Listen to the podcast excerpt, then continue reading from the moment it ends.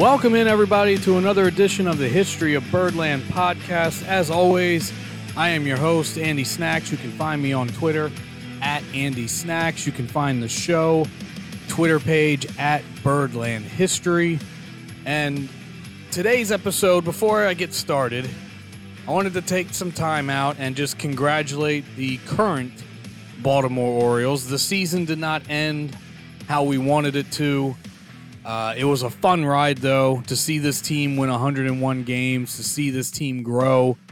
All the new stars, the guys like Gunnar Henderson and Adley Rutschman, and even though Felix Bautista's injury ended his season, just a lot of good moments, good memories. And yeah, we didn't quite get there all the way, and it was a little demoralizing to lose the way that we did, uh, especially considering the team hadn't been swept since Adley Rutschman had joined the team. Uh, but, you know, it is what it is. It was still a great season. I think in the midst of it happening, I think a lot of people were upset. But I think once you kind of sit back and really take this season for what it is, it was a great season for the Orioles. So just wanted to take the time and, and acknowledge the Orioles. Uh, I know this is a podcast that usually talks about the history of the game and the history of the team but uh, I think it's warranted to uh, throw a shout out to the team and how they performed this season. So this is episode number 26 and I'm going to go back to another player profile.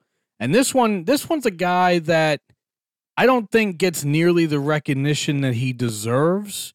And and again, it's one of those guys who played on Orioles teams that were really really bad and he he didn't get the all-star nods that he sh- probably should have. He didn't get a lot of postseason play that probably he should have if he was on a better team. But I'm going to go with Melvin Mora today as my player profile. So a little bit of background on Melvin.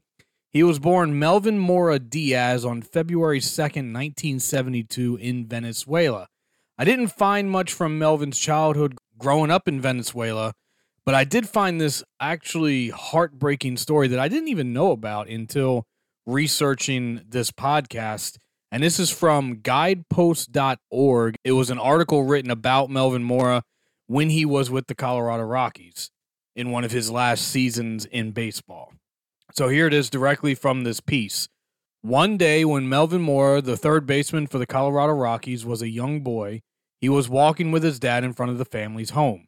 Suddenly, a man approached, pulled out a gun, pointed it at Melvin's father, and pulled the trigger. Mora's father stumbled into the house and collapsed on a couch. I was six years old, Mora recalls.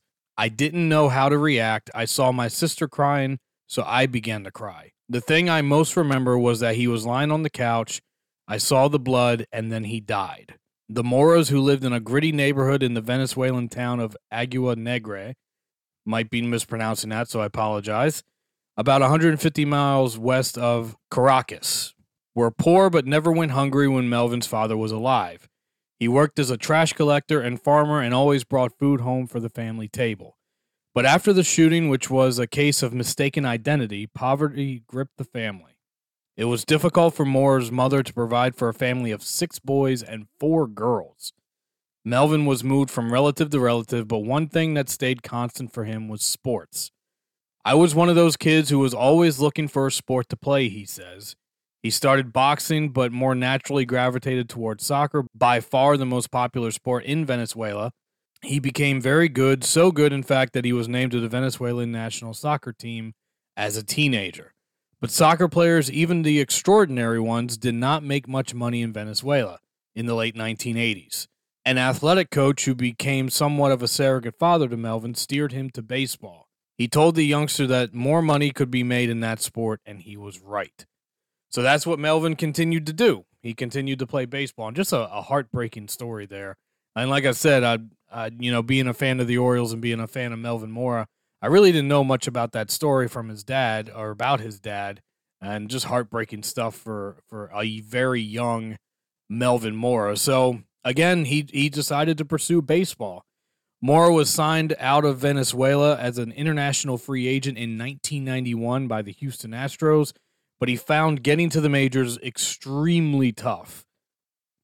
After seven years in the Astros organization with 650 games and even a short stint in the Chinese Pro League, Mora would then sign a minor league deal with the New York Mets. Melvin Mora would finally see a major league field in 1999 with those same Mets when he made his big league debut on May 30th, 1999. He started for the Mets in this game against the Diamondbacks and went 0 for 3.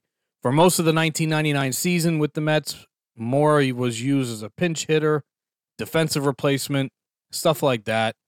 Uh, Mora did not get his first major league hit until July 6th against the Montreal Expos. For the rest of the 1999 season, Mora would appear in just 66 games and only have 39 plate appearances. So a lot of those, again, like I said, situations with the New York Mets, kind of a defensive replacement, maybe pinch runner here and there. Uh, he batted 161 with no home runs and just one RBI. So it was safe to say that heading into the playoffs with the Mets, not much was expected of Melvin Mora. And it, it would have even been wouldn't have been that surprising if he wouldn't have made the team after hitting just 161 in 66 games. But Melvin Mora became a household name, especially in the New York area in the 1999 playoffs. He played in nine games in the postseason. He batted 400 with one home run, two RBIs, and four runs scored. So out of nowhere, Melvin Mora just becomes an intricate part of this Mets team in their 1999 playoff push. He also had several outfield assists, gunning someone down at third and at home from his right field position in the playoffs. The Mets, however, would fall in the 1999 NLCS to the Atlanta Braves, and sadly, this was the only time Melvin Mora would taste the postseason in his career. And the the Mets, who lost to the Braves in the 1999 NLCS, the Braves would go on to the World Series and eventually lose to the New York Yankees. So entering the 2000 season, Melvin Mora was more of a fixture with the Mets, even if it was in a utility role. Mora would appear in 79 games with the Mets in 2000, and in those 79 games, 44 were at shortstop, 16 in center field, 12 in left field, 4 at second base, 4 at third base, 3 in right field. so, kind of uh he, he's that super utility role, kind of like the modern day kind of you can kind of compare it to Ben Zobrist of recent times. Uh, all the positions Ben Zobrist would play. While with the Mets in 2000, Mora would hit 260 with six home runs and 30 RBI. And then on July 28th, 2000, the Mets would trade Melvin Mora to Baltimore with two other minor leaguers and Mike Kinkade for veteran shortstop Mike Bordick. So a four for one deal. The Mets traded four players to get Mike Bordick on their team for the rest of the 2000 season. The rest of the way with Baltimore in the 2000 season, Mora would hit 291 with two home runs and 17 RBIs, bringing his 2000 season total to a batting average of 275, eight home runs, and 47 runs batted in. The Orioles would finish the 2000 season 74 and 88 and in fourth place in the American League East. While unfortunately for Melvin Mora, the Mets would advance all the way to the World Series before they lost to the New York Yankees in the famous Subway Series uh, that lasted five games and a Yankees win. So Melvin Mora got a little bit of the playoff taste in 1999. Uh, was traded to the Orioles in 2000, and then in 2000, of course, the Mets go all the way to the World Series. So unfortunately for him, he misses out on the World Series. So for the 2001 season, Melvin Mora would see more playing time than ever before. Mora played mostly center field and shortstop in the 2001 season for the Orioles, and he would hit 250 with seven home runs and 48 RBIs.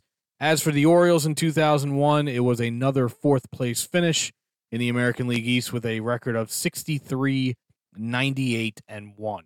2002 would see Melvin Mora's game total go up even more, and it would again see him return to the super utility man role that he had with the Mets. Mora played in 149 games with the Orioles in 2002, and he played 74 games in left field, 41 games in shortstop, 31 games in center field, 12 games at second, 5 games in right field, and even 3 games as the designated hitter. At the plate in 2002, Mora would only hit 233, one of his lowest one of his lowest in-season batting averages, but his power numbers went up drastically with a 19 home run season and 64 RBI. The Orioles in 2002, another subpar year, they finished 67 and 95 and guess what? They finished 4th in the American League East in 2002. 2003 for Melvin Mora was a good and bad season. First, let's get the bad out of the way. He missed significant playing time due to an injury, missing the entire month of August and the second half of September. He only managed to play 96 games. The good, Melvin Mora made his first All Star team in 2003. Mora pitched, ran and scored a run in the game. For the regular season, Mora would hit a career best 317 with 15 home runs and 48 RBIs, the Orioles would once again finish in fourth place in the American League East in 2003 with a record of 71 and 91. So before the 2004 season, the Orioles made multiple big splashes in the offseason that created more buzz than I could remember in a long time in Baltimore. At that time, especially. In the offseason, the Orioles would sign Miguel Tejada, Javy Lopez, and Rafael Palmeiro. The hype was so real that the Orioles would open the season against the Boston Red Sox on Sunday Night Baseball on ESPN. The 2004 Orioles started that season with a bang, winning on that opening night 7 to 2 and had the Orioles fans dreaming of what could be a magical season. And I I remember this because this is again, this was 2004, so this is right after I or the year that I graduated high school. Javy Lopez, a catcher for the Atlanta Braves for so many years, he was an all star in 2003 with the Atlanta Braves. Miguel Tejada had won an MVP in Oakland just a few years earlier. Rafael Palmeiro had so many great years with the Orioles in the mid 90s, mid to late 90s. All these guys with coming in with these big names and big reputations and you thought maybe this could be finally the Orioles after, you know, six years. What was it, six, seven years at this point? Because 1998 started their losing season trend.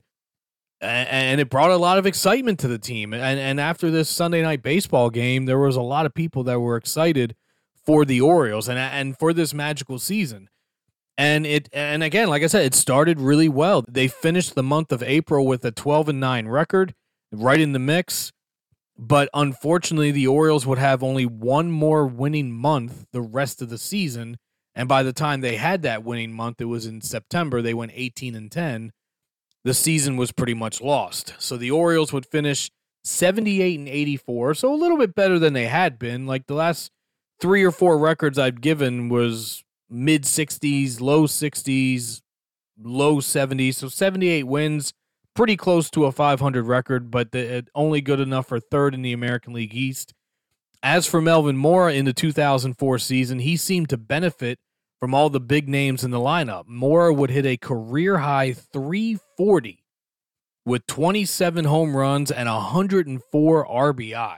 So a tremendous, a truly breakout season for Melvin Mora. But despite that 340 batting average, he only finished second in the American League behind the great Ichiro, who hit an ungodly 372 in 2004. So th- think about that for just a minute. Melvin Mora hits 340, which, if you look at the last five years of the American League batting champion, Melvin Mora would have won the batting title four of the last five years with that 340 batting average. And even with that great year, he still finished 32 points behind the first place guy, Ichiro, who just, for my money, I know this is an Orioles podcast.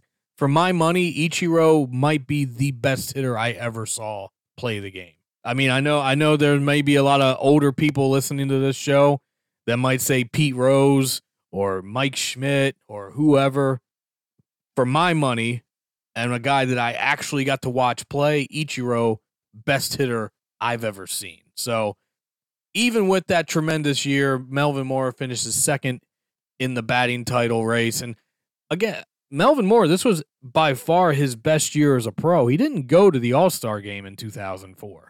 So with that that's kind of crazy too. So we go to 2005 now. The Orioles tried making another big offseason splash. The Orioles would trade for veteran slugger Sammy Sosa. And again, the season would start off well for the Orioles. Before we get into that, this is another thing that I was super excited for. I still have a Sammy Sosa Orioles jersey. When I was younger, I would say Sammy Sosa was one of my favorite players that wasn't an Oriole. So to see him play in the Orioles orange and black was super exciting, but Sammy Sosa was well past his prime at this point and just wasn't the same player. And it didn't amount amount to much. It was a one year thing and he was okay. The fact that the Chicago Cubs were willing to take on Jerry Hairston Jr., I think kind of tells you everything about Sammy Sosa at this point. But again, like I said, the season started off well. The Orioles were 16 and 7 at the end of April, 31 and 20 at the end of May, and they were 47 and 40 with and just 2 games back in the division at the All-Star break. However, just like in 2004, they couldn't keep it going and in the second half of the season, the Orioles would finish 27 and 48 to finish the year 74 and 88 and again finished fourth place in the American League East. For Melvin Mora in 2005, another solid season. Melvin Mora would hit 283 with 27 home runs and 88 RBI, and he was selected to his second All Star team. So I think this was almost like a makeup for 2004 because how can you hit 340 and not make the All Star team? But he made it in 2005, so Melvin Mora got to play in his second All Star game in 2005. 2006, another solid season for Melvin Mora. He would hit 274 with 16 home runs and 83 RBIs. The Orioles, as a team, they were very consistent as well because guess what? They finished fourth place in the American League East, a record of 70 and 92 in 2006. In 2007, Melvin Mora would hit 274. His power numbers went down a little bit. 14 home runs with 58 RBIs. And as for the Orioles, they would go 69 and 93 and finish fourth place in the American League East. 2008 would see a little bit of an uptick for Melvin Mora as far as offensive production would go. He would hit 285, 23 home runs, and just for the second time in his career, he would drive in over 100 runs with 104. Oddly enough, both times he hit over 100 RBIs, he hit exactly 104. That was just his number. If he hit over 100, he was going to hit 104. But even with that great year, it did not help the Orioles in the win loss column, as again, they would go 68 and 93. And this time they would finish in last place in the American League East. So their their runs of fourth place finishes over as they finished fifth place in 2008. After the resurgence in 2008, uh, Mora's numbers would start to decline the next year in 2009. Mora would hit 260, which isn't bad, but that's his lowest batting average in a single season since 2002 when he hit 233. And his power numbers took a significant hit. Uh, he only hit eight home runs and 48 RBIs. And this would bring an end to his tenure with the Baltimore Orioles because on October 29th, 2009, the Orioles would decline Mora's option, thus ending his time with the Birds and he would become a free agent. 2010, he would spend time with the Colorado Rockies. That's where that article came from that I read earlier. And in 2011, Melvin Mora played for the Arizona Diamondbacks before finally calling it a career. So, Melvin Mora, for his career, he hit 277 with 171 home runs, 754 RBIs. In his 10 years in Baltimore, Melvin Mora had a 280 batting average, which is pretty good. 280 is a pretty good career batting average. 158 home runs, 662 RBIs. He was selected to two All Star teams, won the Silver Slugger Award in 2004, and in that same season, he would finish in the top 20 of the MVP voting. Of course, that was the year that he hit 340. Melvin Mora was inducted into the Baltimore Orioles Hall of Fame in 2015. So there it is, episode number 26, my player profile on Melvin Mora. Again, I think one of those guys who just kind of gets overlooked again, mostly because the Orioles were such a bad team and and we went through it. You know, how many times did the Orioles not even win 70 games? Uh, so the Orioles during his time were not a very good side, but doesn't take away all the good years that Melvin Mora put in in the Orioles orange and black. And one of my favorite players. I really enjoyed watching Melvin Mora play. So it was really fun to look back at this episode and just see how good of a player he actually was. Because again, I think it gets lost when you see this team being as bad as they are. You kind of lose. You kind of in in the moment as you see this team lose, you don't have the appreciation that you probably should for guys like Melvin Mora, who had really good years, had some really good production, couple time All Star, Silver Slugger played almost every position you would ask him to play, and it kind of gets lost because of how bad the Orioles were. So, again, I want to thank you for listening to this show. This was episode number 26, Player Profile, Melvin Mora. Next week's show, I'm going to do something a little different. So, since I've started doing this show, I've been doing season recaps, player profiles, game recaps, series recaps, I'm going to start to try to do something new next week's show because everyone likes a list, right? So I'm going to start putting together my own lists. And next week's show, I'm going to do the best single season performances by a position player. And it'll be a top 10 list.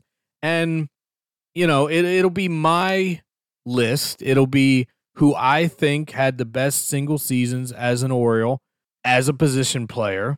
Maybe this Melvin Mora season in 2004 might be on the list. You know, maybe Miguel Tejada's year with the Orioles, maybe one of Cal Ripken's MVP years, maybe Frank Robinson's triple crown year in 1966. So so next week I'm to I'm to start bringing out these episodes every once in a while just doing top 10 lists and thinking of any categories I can, and, and it won't be every episode. I'm not going to turn this podcast into into uh, just a top ten list, but I think it's another way to add to the show and add to the dynamics of the show. So next week's show, again, I will pick the top ten single season performances by a position player.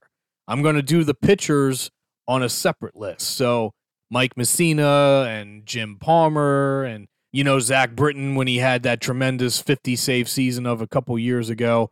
So we'll save that for a different episode. So I want to thank you once again for listening. And again, like always, be sure to check out birdlandsports.com slash snaks. I'm, I've teamed up with the guys over there at birdlandsports.com. If you use that link, and it'll be in the show description, it'll be on Twitter, birdlandsports.com com slash snaks to buy all the all the stuff that those guys are putting out. And of course listen to the section 336 podcast with matt and josh. Tons of great stuff over there. Great listen on the on the podcast. Great shirts and uh glasses. I actually bought a couple of uh drinking glasses uh for uh, uh, my cousin's birthday uh, not too long ago. So use birdlandsports.com slash snaks s-n-a-k-s to get a really great deal on anything on that website. So again want to thank you once again for listening. This has been andy snakowski andy snaks for short. You can find me on twitter at andy snaks a-n-d-y-s-n-a-k-s